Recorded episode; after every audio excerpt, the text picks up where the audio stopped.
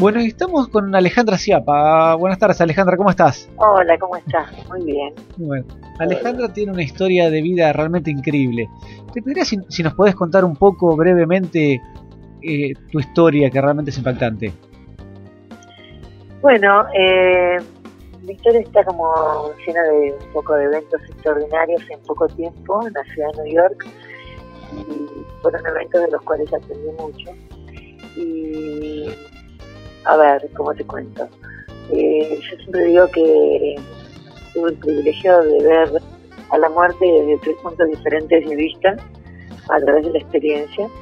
Uno fue de un, cáncer de cuello útero que tuve y bueno, fue un diagnóstico temprano y precoz y gracias a Dios todo salió muy bien. Eh, pero tuve esa posibilidad ¿no? de, tener el diagnóstico de una enfermedad que de primer impacto uno cree que es pareciera que no tiene cura, ¿no? pero agarrar el tiempo y haciendo lo que uno puede salvarse. Esa fue una. La segunda fue ver la muerte de otros eh, y ser parte de, del atentado a las Torres Gemelas. Eh, yo fui rescatista, fui médica voluntaria y estuve tres días en lo que se llamó la zona cero. Y, un, un, hecho, disculpa bueno, que te interrumpa, ah, Alejandra, pero a ver, todos nos acordamos qué estábamos haciendo en ese momento, ¿eh? Por supuesto, sí, es un hecho que, que marcó la historia del mundo y eh, eso que vos decís es muy importante porque casualmente que cada uno, o sea, cuando un hecho cambia la historia del mundo, el mundo entero se acuerda que estaba haciéndose bien. Yo todavía no encontré a nadie que no se acuerde eh, y que te cuente y que relate su historia, ¿no? Yo siempre cuento mi historia en charlas que doy a empresas y de, motivación y, y termino preguntándoles a ellos que quiero escuchar su historia, qué es lo que estaban haciendo, porque indirectamente casi todos somos protagonistas. Eh, yo tuve el privilegio de estar en el lugar, ¿sí? Y de poder ayudar y de poder contarlo. ¿Cómo, cómo eh, fue eh, estar ahí en ese momento? A ver, ¿qué se, qué, qué se sentía? ¿Qué sentías cuando eh, pasaba todo eso? Mira, al, primero, al principio uno está inconsciente y está desconcertado, entonces mucha conciencia de lo que va pasando no tiene. Eh, el cerebro no, no, no, alcanza a darse cuenta de la magnitud de lo que está viviendo. Por lo menos te hablo en mi caso, ¿no? Sí. Eh, y la gente tampoco, o sea, vos seguís con tu rutina habitual y de golpe te dicen, yo, bueno, yo lo vi, pero eh, y el segundo impacto del avión, ¿no? Del segundo avión. Eh, y cuando su, yo subí al subte para ir a mi, a mi, a mi laboratorio y, y, me doy cuenta en el subte como que la gente no sabía por ahí lo que estaba pasando. Esa gente que venía en el subte no sabía lo que estaba pasando arriba, ¿sí? Mucha sí. gente no sabía. Entonces yo le comento, siempre cuento esta pequeña anécdota, pero le comento a una mujer, una negra gigante que estaba sentada lado mío y le digo, ¿sabéis que chocaron dos aviones en las Torres Gemelas? La chica me miró así como muy este, de arriba, porque aparte era, era, yo me acuerdo que era gigante. Me miró como diciendo, ah, oh, vos estás loca. Y siguió leyendo el libro que estaba leyendo.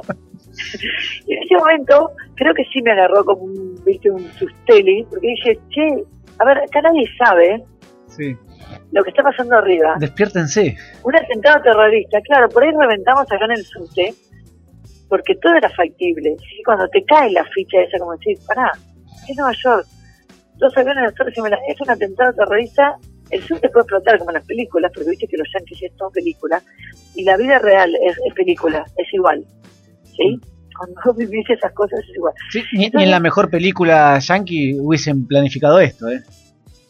No, eh, yo creo que fue perfecto, fue, te digo, sinceramente creo que ni, ni los que planificaban el atentado sabían que le iban a sí creo sí, que fue muy, como muy perfecto, de verdad. Sí. Eh, maléficamente perfecto. Pero sí, porque los daños colaterales y las formas fue increíble. Sí. Eh, y tirar esas dos torres realmente, eh, bueno, nada, no, no, no era una cosa fácil. Eh, y, y, realmente, a ver, se dieron muchas condiciones, yo no sé todas, pero la verdad que cuando te dicen del combustible de avión, viste que, que prendía fuego y todo, como las temperaturas tan elevadas, un montón de cosas que no se pueden ni siquiera calcular cuando construyeron las torres, realmente yo todo eso como que lo viví, lo olí, me quedé impregnada en la piel, el olor a combustible de avión, eh, todo eso era real, eso es lo que te digo, ¿no? Sí, sí, sí. Eh, sí. Cuando cuentan esas cosas, era todo real. Eh, había muchos detalles y muchas cosas que cuando uno está ahí viviéndolas, y después las escucha, eh, se están contando la mitad de lo que era, ¿viste? Eh, pero bueno, pero era una historia increíble. Entonces, bueno, la vivís así, un poco como si fuera una película, un poco no sabes qué es real, qué no. Te movilizás según tu instinto, tu esencia. Yo pensé que necesitaban ayuda y quisiera ayudar y fui a la American Red Cross y me postulé para, para como médico voluntario. No había muchos médicos voluntarios para ir al área, sí, había muchos médicos en los hospitales, eso está, es distinto con las mentalidades, ¿no? Allá, eh, cómo se manejan. Entonces, la verdad que nosotros nos mandaron, nos mandaron al otro día a las 6 de la mañana a un lugar que se llama eh, Chelsea Pier, eh, y de ahí hicimos un grupo que se llamaba el Team A, y nos mandaron en un colectivo a lo que era el Ground Zero. Y ahí, ahí tuve realmente eh, parámetro de realidad, ¿sí? Sí. Porque hasta ahí lo que había visto era lo que vi en la televisión, mi mamá que me llamó desesperada y desde Argentina me contaba que las torres se habían caído, cosa que yo no sabía, estando a 70 cuadras. Mm. Eh, y digo, mamá, estás loca, o sea. No puede ser, estoy acá y no pasa nada. Mamá, nada que ver, las acabo de ver, pero yo las Sí, y sí, las veía humeando, ¿entendés? sí, sí, sí, sí. Digo, mamá, las acabo de ver, no me puede decir que se. Me decía, hija, no hay torres gemelas en Nueva York, por favor. Imagínate mi madre desesperada de acá de Buenos Aires. Venite ya para Argentina de vuelta. Claro, no, me mandó a mi casa. Me dijo, por favor, anda a tu casa y quédate ahí, no salgas. Sí, claro. Y dije, pobre madre. si supiera. Si supiera, ella ya sabía dónde iba a ir. Ah, Yo no lo sabía, pero ella me, me terminó, colgué y yo me hice salí para las torres. Pobre madre. Bueno, y durante dos días no, ni me comuniqué con ellos porque también me di cuenta que estaba incomunicada, que no andaban mucho los celulares y que aparte habían como cerrado Manhattan, o sea que los que habíamos estado dentro de la isla, quedamos dentro de la isla, y yo que estaba en Gran Cero quedé dentro del, de otro nido dentro de New York, que era la catástrofe, ¿no? sí. Y todo eso yo no me había dado cuenta. O sea, uno se va dando cuenta después. Si la ficha te va cayendo semanas después, meses después, años después de todo lo que viviste, lo que hiciste, dónde estuviste y cómo la vida te va cambiando a raíz de un evento inesperado en el cual vos fuiste un protagonista. Yo voluntaria porque fui, sí, pero casi involuntario por el, el hecho de justo estar en Nueva York, ¿sí? En, en el momento ese, en el lugar ese, sí. Claro, es el momento, cuando justo uno está en el momento, el lugar oportuno, y bueno, decide qué acción tomar, ¿no? En, en, en ese momento con lo que uno es, con lo que uno cree que es, con lo que uno se anima, eh, o con la inconsciencia, ¿no? Eh, ¿No sentías miedo en ese momento o, o no? no, no, yo nunca tuve miedo, excepto un día que fue el tercer día que estaba dentro de las Torres Gemelas y había salido, habíamos rescatado un edificio y, y estaba afuera y se hizo como la tardecita y se levantó una tormenta.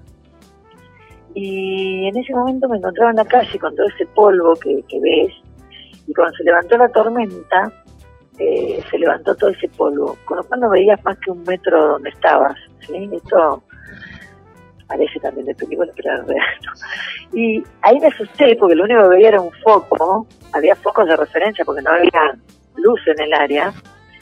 Y digo, no, no me voy a perder acá entre los escombros. Y la otra cosa que me dio miedo fue que eh, ese polvillo era como un acerrín de acero que lo teníamos en la piel y que había que ponerle mucha agua. O sea, no había que humedecerlo porque si vos lo humedecías te quemaba, ¿sí? O sea, te irritaba la piel. Eh, era medio loco, parecía como que se activaba o algo, entonces te daba irritación. Entonces al ver que medio empezó a llover y se levantó todo eso y me sentí como desorientada, juro que me asusté. No, no Juro que en ese momento me asusté y dije, ay, ¿qué hago acá? ¿Por qué? Y eh, según mi orientación, que fue bastante certera, yo siempre estaba orientada a dónde estaba, ¿sí? Por dónde había venido todo. Y digo, bueno, estoy a dos cuadras de la escuela donde era nuestro lugar de, donde nos juntábamos. Y bueno, nada, caminé hasta ahí, realmente estaba a dos cuadras, llegué. Y esa noche dormí ahí y ahí sí tuve miedo. no me gustó nada. Digo, ¿qué hago acá? ¿Para qué me quiero dormir acá? Porque era como en las películas. ¿Por qué no, le quedes, eh, La verdad, ¿por era qué una no le escuela. hice caso a mi mamá y me fui a mi casa? Claro. ¿Cómo? ¿Por qué no le hice caso a mi mamá y me fui a mi casa? Claro, porque la noche anterior me vine a dormir a mi casa y volví, fui y volví, ¿viste? Y esa noche digo, no, yo estoy acá, no me voy a ir. O sea, eh, me quedé. Pero dormí en una colchoneta, en el piso, en una escuela. Eh, sí, uno, yo veo películas y digo, wow. Porque Así estuve yo. uno vive una película de verdad. Sí, sí. Eh, ahí sí tuve miedo. Y, y la otro, al otro día también hubo un momento que ya fue cuando, cuando fue Bush, eh, el 14 fue de septiembre, que ya fue Bush y limpiaron el área y nosotros nos, literalmente como que nos echaron del lugar porque ya no hacíamos falta, porque no había más sobrevivientes. Eh, eh, en ese momento también, sí, tuve un momento como que me miré al espejo y dije, ¿soy yo? Claro, y sí. ¿quién, quién es esa persona? Claro, porque las emociones se te paralizan, ¿no? Uno no deja de sentir, ¿sí? Eh, ni, ni alegría ni tristeza, la dimensión te supera. Es, es acción, nada más que acción. te- Es solo acción, es como una adrenalina y acción para lo que uno es necesario para esto y el otro. Y bueno, como todo, viste que se, se, se agota, ¿no? O sea, el organismo, la adrenalina, todo, después de un tiempo se agota. Y ahí empezás a Yo caer de un ahí me montón de agoté. cosas. Claro. Y ahí, claro, sí, ahí y alguien me dijo, creo que es momento de irte a casa, ¿no? Y, y sí, eh, viste, cuando decís, sí, creo que a partir de ahora no serviría para nada. Claro. ¿sí? El momento en que uno, eh, nada, eh, empieza, empieza a, a, a- a entender lo que estaba pasando, lo que estaba viviendo, eh, el hecho de, para mí fue muy impactante, más allá de todo lo que vi, el hecho de saber que había personas que no se pudieron rescatar vivas, ¿no? Bajo los escombros. Y eso fue lo más impactante para mí. Y en un punto eso empezó como a pegarme, ¿no? En el sentido de que, bueno, no hay más nada que hacer, ni que si vos decís, no, pero ¿cómo nada que hacer si, si todavía se puede rescatar, todavía hay gente, todavía hay algo, todavía. Y ahí, ¿no? Aceptar esa casi inutilidad, ¿no? Y no, no, no sentirse culpable de lo que uno no es Dios para poder hacer, ¿no? me hiciste Y ahí empiezan otros sentimientos, Sí, claro. ¿sí? de, de- de- de que uno cree, uno va a ayudar y se siente inútil, piensa que no hizo nada, que no fue suficiente, que, que podría haber hecho más, que podría, que en realidad es casi toda una mentira, ¿no? Porque uno aprende a lo, después que uno, yo sé que hice lo que pude y lo hice al 100%, ¿sí? Entonces también después son aprendizajes, ¿no? De que uno no es omnipotente, de que uno cuando actúa así es lo mejor que puede hacer y tiene que estar orgulloso de uno mismo. ¿sí? Eh, después aprendes a manejar emociones, a, a entender, a, aprendes a, crecer, ¿no? También en experiencia y, y bueno, no sé, un montón de aprendizajes que es lo que lo que te queda después de, de, de la tragedia, ¿no? Para mí fue muy fuerte ver, eh, digamos, los extremos de la humanidad siempre, la maldad extrema y la solidaridad extrema. Y pareciera que siempre triunfa el bien, ¿no? Al final, eh, viste, lo que uno rescata es lo positivo, eh, rescatas lo humano, la gente ayudando, eh, todas las cosas buenas que surgieron de, de, de, de lo trágico, ¿no? Sí, sin duda. Eh, para mí eso es fundamental. Me hiciste acordar cuando hablabas recién, hace unos meses, un escritor me dijo, me dice, a ver, las historias uno puede decir, por ejemplo, eh, la historia en números, en un montón de cosas del atentado a la Torre Gemelas y así todo es imponente. Pero cuando más duele es cuando están las historias personales. Cuando, vos me dijiste que abajo había personas que todavía se podían rescatar, me hiciste acordar automáticamente a eso, digamos. Eh, eh, eh, que se caigan las torres es imponente, pero lo que más puede llegar a, doler es las historias de la gente que quedaron encerradas dentro de, los escombros. Sí, sí, mira, una de las cosas que, bueno, yo siempre digo también, y que me siento privilegiada de que puedo contar mi historia, sí, que es una visión, porque hay miles de historias que no se han contadas, ¿no? No personalmente, sino contadas por la gente, por los parientes, por la esposa, por los hijos, por los que quedaron, que pueden contar lo que vivieron ellos por alguien que falleció. Eh, la historia de las Torres Gemelas para mí, la parte humanitaria es siempre la que hablo. No te olvides que eh, para mí fue un atentado a la humanidad hecho en un país, punto. Pero fue un atentado sin banderas, sin religión. Eh, pensé que había gente de 40 países que murieron. Eh, a veces no lo miran así. Yo lo vi así porque lo vi porque en algún punto algo como que estudié o chequeé o viste eh, uno trata de constatar que la historia que uno se cree es la real y a veces entonces cuando ves testimonios que coinciden con lo que vos sentís y pensás y viviste, te parece que estás como avalado, viste, con la verdad. Eh, yo vi, sé que hay de más de 40 países, de hecho tengo una bandera que se llama eh, Flag of Honor, que es la bandera de honor, donde están los más de 3.000 nombres de muertos, de los fallecidos en las Torres Gemelas y en los aviones, y hasta en el Pentágono. Y por ejemplo, familias argentinas recién familias argentinas, que eran argentinos. Sí. Algunos con más historia acá, eh, y otros que vivieron en Estados Unidos. Pero sí había argentinos, así hay 40 países. y otra cosa también, las religiones, eh, yo he ido a misas de más de 80 religiones. Yo declaro siempre mi ignorancia religiosa porque no sabía ni que existían. Y una vez fui a una misa que se hizo, eh, donde estaban todas las religiones, en una iglesia protestante. Sí. Eh, y ahí vi que había más eh, religiones de las que yo conocía, ¿sí? Uno conoce las básicas.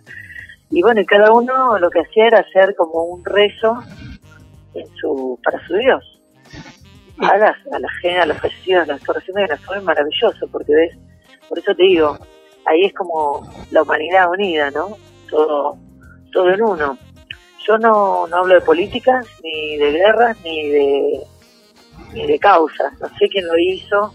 Creo que nunca vamos a hablar. O sea, para mí fue un atentado terrorista, punto. Este, la causa no me interesa, fue para mí inhumana, punto. Sí, no, coincide 100%. Eh, ninguna causa justifica eso. Exacto. Pero, y aparte fue eh, a un edificio civil. O lo que eran civiles, ¿viste?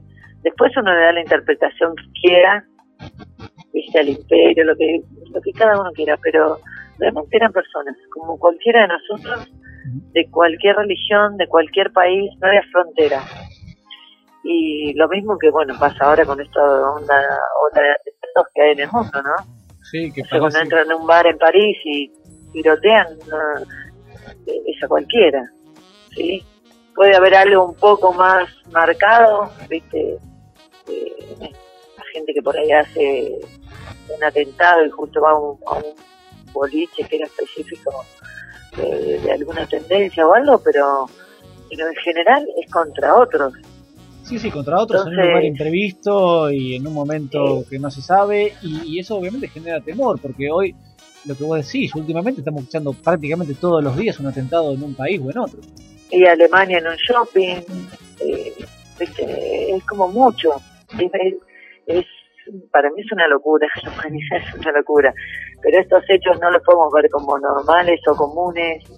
Eh, ahí ya hay un análisis más profundo que, yo no tengo la capacidad creo de hacer, pero ¿qué está pasando? no Hay algo en el ser humano que está está desarrollando demasiado la, la ira, la maldad, la insatisfacción, la violencia. Y en algún momento vamos a tener que volver a las bases para seguir sobreviviendo como planeta, creo, ¿no? Este, pero bueno, ah, hay que controlar, hay que controlar muchas cosas. Mientras estabas hablando, anoté una frase que me pareció también muy fuerte, que vos dijiste, tuve el privilegio de ver a la muerte. ¿Por, qué decís que tuviste el privilegio de ver a la muerte? Porque lo puedo contar. No, está bien, pero prefiero no verla yo, por ejemplo, ¿sí? Ah, bueno, no, porque, bueno, dije que tuve el privilegio, primero porque viste que te conté dos, una, la de, una, una de diagnóstico cáncer, después de la muerte de otros en las Torres Gemelas, y después fue una intoxicación con monóxido de carbono que tuve y vi mi propia muerte. Eh, yo lo hablo a veces muy natural, porque quizá le perdí el miedo a la muerte, y porque supo, mira, yo tuve tres horas y media atrapada en monóxido, eh, en un lugar con monóxido de carbono, en el cual vos lo que empezás a tener es lo que se llama una hipoxia, que es la falta de oxígeno.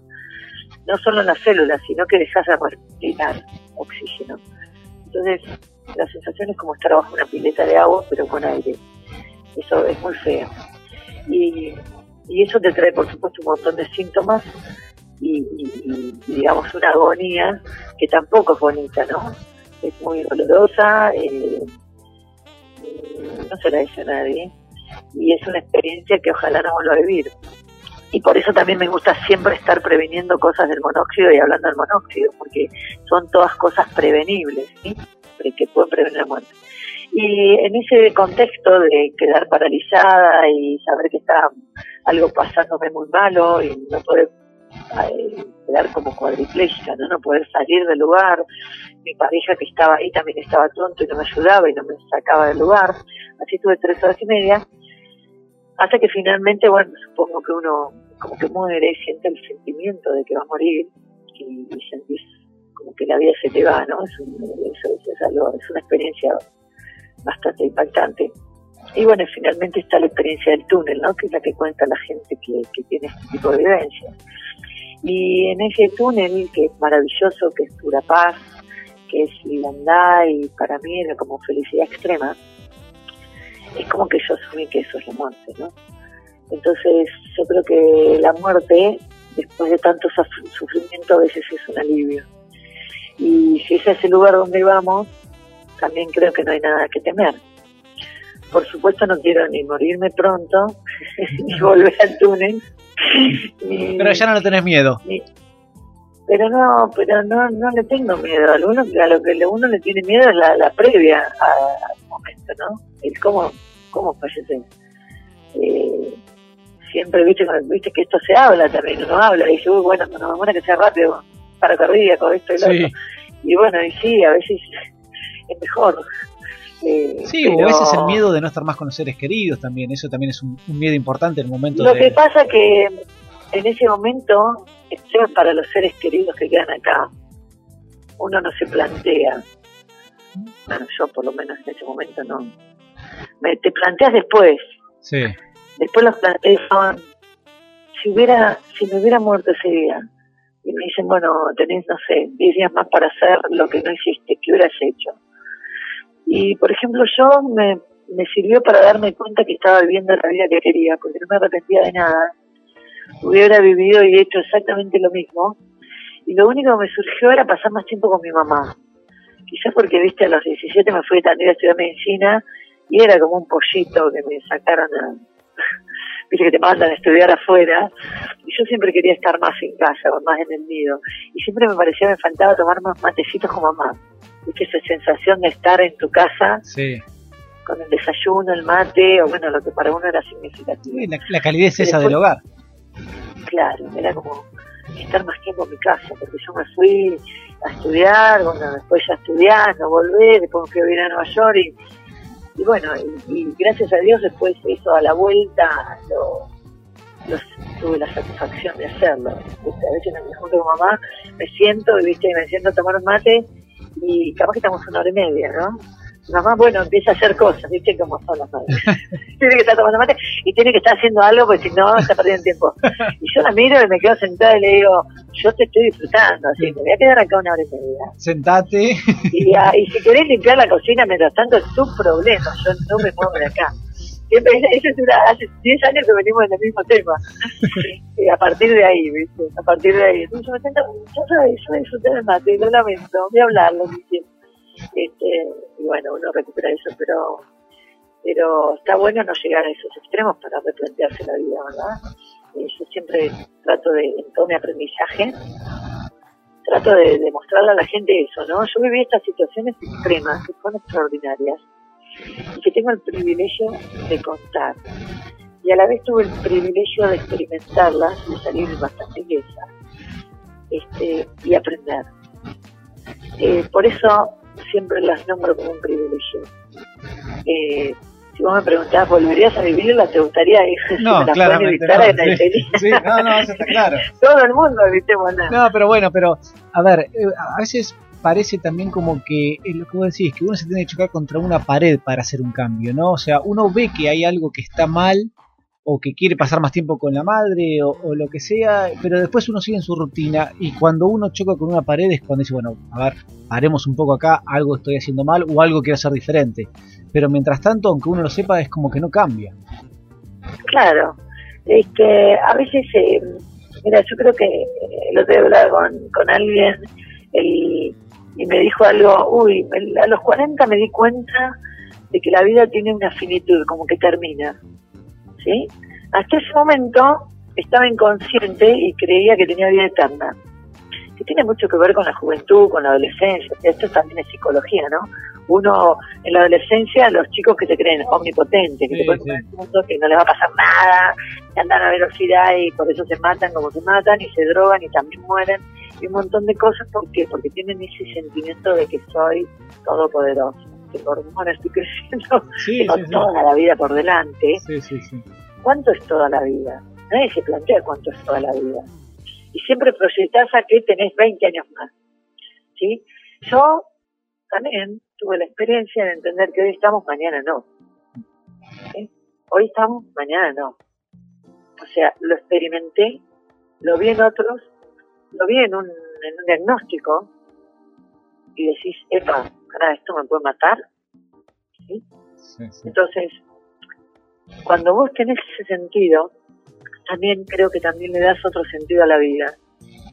Eh, te permite vivir más intensamente el día a día. A veces tiene sus contras, pero después lo vas, lo vas, lo vas aprendiendo, ¿viste? Por, por ahí a mí me pasó en un momento, no me podía proyectar a largo plazo, porque si me muero en camino, sí, era, eh, eso te pasa cuando estás muy cercano, ¿no? Cuando uno va saliendo de de todo eso que vivió. Después ves que volvés a creer en que tenés mucha vida, pero la vas viviendo distinta, porque sabes que nadie se salva de la muerte. Entonces, cómo vivir tu vida, para mí es una responsabilidad y es una elección. No podemos cambiar los hechos que nos tocan en la vida, ¿sí? A me tocó todo eso, no lo elegí. A nada de eso lo elegí. Pero ante el hecho tenía dos opciones tomar, eh, ver qué acción hacía. O me ponía en protagonista de mi vida o en víctima. A lamentarme, a quejarme, a sufrir por lo que me tocó y seguir la vida quejándome de eso. O decir, bueno, a ver, esto es lo que me pasa. ¿Sabes qué? No me va a matar. ¿Sabes qué? Tengo, me la banco. ¿Sí? Y eso te genera internamente una fuerza que desconocemos de nosotros mismos. Por eso yo digo que a veces nuestro potencial surge en estas circunstancias, ¿no? Sin duda, coincido. nos ponen a prueba. Sí, coincido. Y, porque uno no sabe el potencial que tiene de vida. Como sabemos que nos vamos a morir y no sabemos cuándo, tampoco sabemos, no sabemos el potencial que tenemos de vida. Y eso es lo que yo siempre trato de motivar a que uno indague, ¿sí? que se anime, y yo siempre me hago, viste, cuando tengo algo que hacer, digo, chicos, ¿qué es lo peor que me puede pasar? ¿No? No, estoy hablando de cosas trágicas, estoy hablando de decir, bueno, no soy feliz con mi trabajo. Esto ya está, ya cumplí un ciclo, quiero cambiarlo. Bueno, lo dejo, ponele, o terror, ¿no? Nos da miedo, nos da inseguridad, incertidumbre, nos agobia todo todo el cambio en el ser humano nos da miedo por, por, una cuestión propia del ser humano. Por eso evitamos el cambio, ¿no? Sí, claro, pero yo siempre digo que el cambio es conflicto, es una crisis y es una oportunidad. Es verdad, sí, sin duda. Entonces, eh, ahí es donde uno puede también decir, bueno, puedo creer, creer en uno mismo, ¿sí? Puedo hacerlo. Eh, confiar en, en el instinto, en lo que uno quiere, y ir por eso. Eh, para mí no hay muchos imposibles en la vida. E, eso me, hace acordar a, a, una charla que vos diste, eh, en charla TEDx, que, que decías de que tenemos que ser nuestros propios héroes. Claro. Me gustó mucho esa frase. Hay una... ¿Cómo? No, que me gustó mucho, digamos, y, y, mientras estabas hablando de cómo elegir la vida que hacemos y de la intensidad que hacemos, en definitiva es eso, ser nuestros propios héroes. Sí, Mira, eh, unos conceptos lindos que, me, que yo aprendí, los aprendí en Estados Unidos, que ellos son, viste, que son más héroes. Ellos, el héroe es un ícono, les encanta. Pero te digo una cosa, a mí también me encanta el héroe. ¿eh? lo aprendí, lo aprendí. Prefiero el héroe más que a la víctima. Pero eh, ellos tienen una forma de ver, mira, las víctimas de las Torres Gemelas, ellos se llamaron héroes. Y para mí, entender el sentido, eran menos dolorosos. ¿Sí? porque una víctima termina siendo un héroe nacional y hasta para los que quedan es menos doloroso, más allá que fue una víctima de un atentado terrorista. Y el, el, el, yo pienso esto, las palabras tienen por sí solas significado, ¿no? Vos decís héroe y eso condice un montón de cualidades, ¿sí? Entonces, si si nosotros, y los argentinos a veces eso creo que nos falta, eh, yo creo que pasa por un reconocimiento. ¿Qué pasaría con vos si todos los días alguien te reconoce algo lindo que haces? ¿Qué crees que pasaría con vos? Sí, uno se sentiría mejor, sin lugar a duda. Y, y, mejor. y lo incentivaría a hacer más cosas buenas. Exactamente. Para mí, básicamente está todo eso fundamentado en eso. En Estados Unidos tienen esa actitud, y para mí es una virtud, los tipos reconocen. Te reconocen en el trabajo, ¿sí? Entonces te enseñan, te pagan, si sos buena vas en un paper científico, te valoran y lo mantienen en el tiempo. Esa es mi experiencia, ¿ok? Pero lo he visto con mucha gente. Sí, que acá en nuestro país lamentablemente no pasa, ¿eh? no pasa tanto como debería pasar. No pasa tanto ¿por qué? porque porque es una cultura argentina y eso sí podemos cambiarlo porque hay que cambiar actitud. Hay que mirar al otro no como el enemigo con un egoísmo, sino como que puede ser un trabajo en equipo, como que nos puede ir bien a todos. Eh, cambiarán muchas cosas y el héroe, por eso yo eh, te lo digo que, es como algo que a mí me gusta. Yo incentivo a despertar ese héroe dormido que todos tenemos adentro porque realmente te sentís bien y pasa esto que vos decís. Uno se siente bien, se siente reconocido y tiene ganas de hacer más cosas buenas para que lo sigan reconociendo. Eh, y no pasa por una cuestión de ego solamente, ¿sí? No, no, no. Qué bueno que soy, qué lindo que soy. No, no, no. Porque uno puede ser, en todo ese proceso puede ser humilde. Sí, sin duda. Y yo, mira, a mí esto lo, lo, cuando lo analicé fue eh, hablando viste que, bueno, de la Hermandad del Honor, este libro de Jorge Fernández Díaz, que estamos un montón de gente. Bueno, yo ahí conocí a un eh, excombatiente de Malvinas, que nos hicimos muy amigos, se llama Esteban Trill. Sí. Él también habla mucho y da muchas charlas. Una gran historia con Manuel Villegas tuvo. Exactamente. Exactamente, que bueno, salvó a su sargento. Eh, y la diferencia, cuando hablábamos, nuestras historias eran similares en los sentimientos, ¿sí? todo lo que te conté en el aprendizaje, en no darte cuenta, en el miedo, en todo lo que... En eso era, los sentimientos eran muy importantes, eran muy parecidos.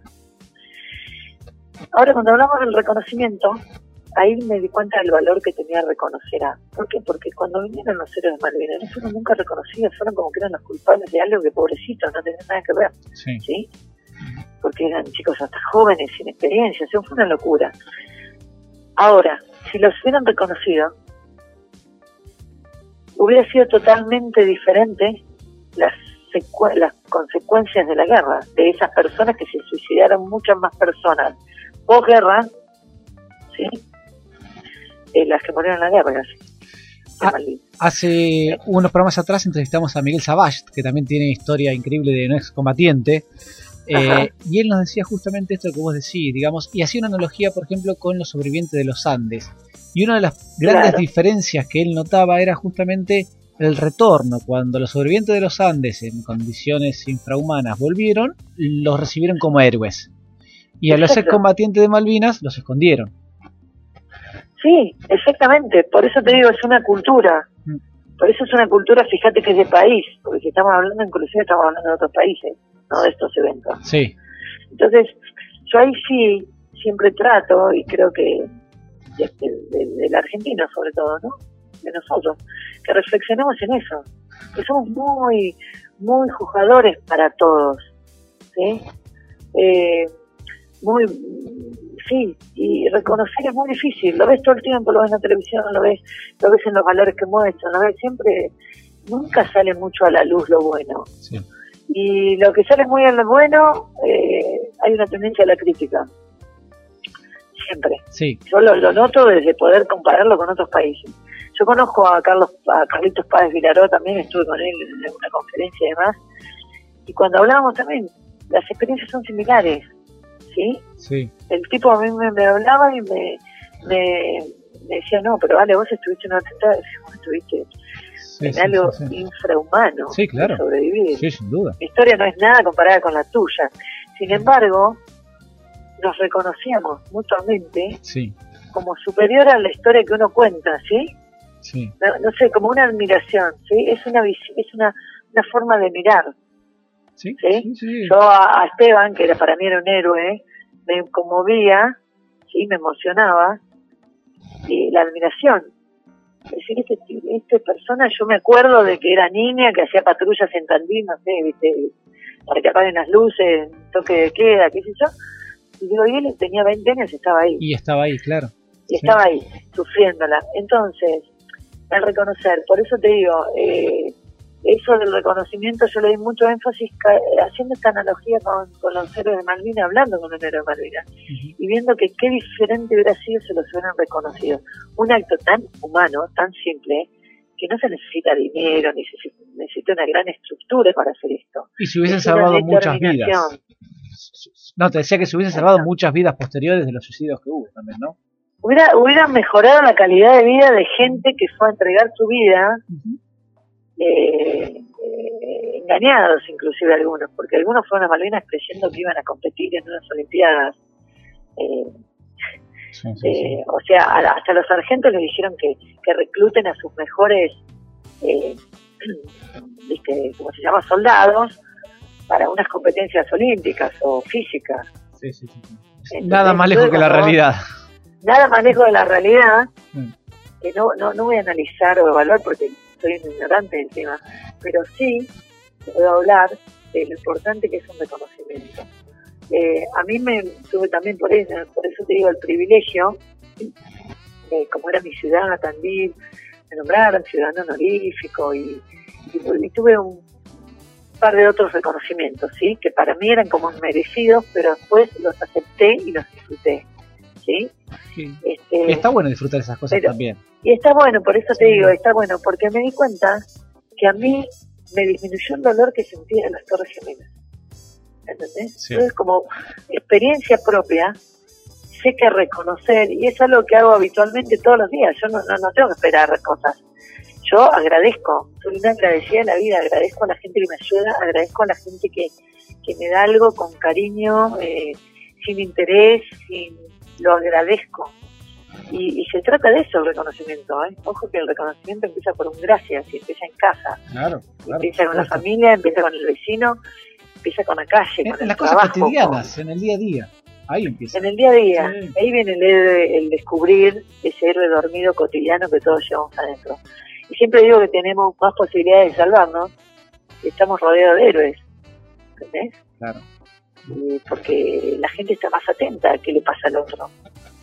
En una mentalidad así un poco heroica. Y no es muy fantasioso esto, no es tampoco tan, tan eh, difícil. Es cuestión de poder mirarnos a nosotros y mirar al de al lado también. Ojalá, ojalá, Y- ojalá algún día como sociedad lo podamos hacer. ¿Cómo? Ojalá algún día como sociedad, ¿sí? Y no casos aislados lo podamos hacer, digo. Y bueno, hay que empezar a. Hay que empezar por uno también, cosas, ¿no? Hay que empezar por hay uno. que empezar por, uno y empezar a mostrar, a mostrar otras cosas. Porque hay muchos, hay muchos. En en Argentina hay mucha gente que hace muchas cosas eh, aisladas, sobre todo anónimos, ¿sí? No sé, desde maestros en lugares inhóspitos, a hospitales y médicos que están lugares también con bajos recursos o que tienen que caminar, no sé, 10 kilómetros para llegar a una salita, bomberos, y ni siquiera tienen que ser médicos, policías o bomberos, eh, o maestros, ¿está bien? Es, eh, lo mismo es eh, el que trabaja en el campo, que trabaja en distintos lugares, en un puerto, en un montón de lugares. Sí, sí. es validar eso, ¿no? Validarnos cada uno en su lugar, hacer lo mejor posible para sí mismo y para el otro. Creo que pasa un poco por ahí. Bueno, Alejandra, no te queremos robar más tiempo, pero la verdad es que te robamos más tiempo del, que, del que pretendíamos, pero la verdad que la charla dio y daría para mucho más. Pero bueno, te agradecemos muchísimo y, nada, estamos en contacto, ¿eh? Bueno, yo te agradezco a vos la oportunidad y bueno, cuando me necesites para lo que quieras, bueno, a Muchas, te agradezco. Muchas gracias. Por difundir cosas lindas. Bueno, gracias. Un beso. Chao, Un beso.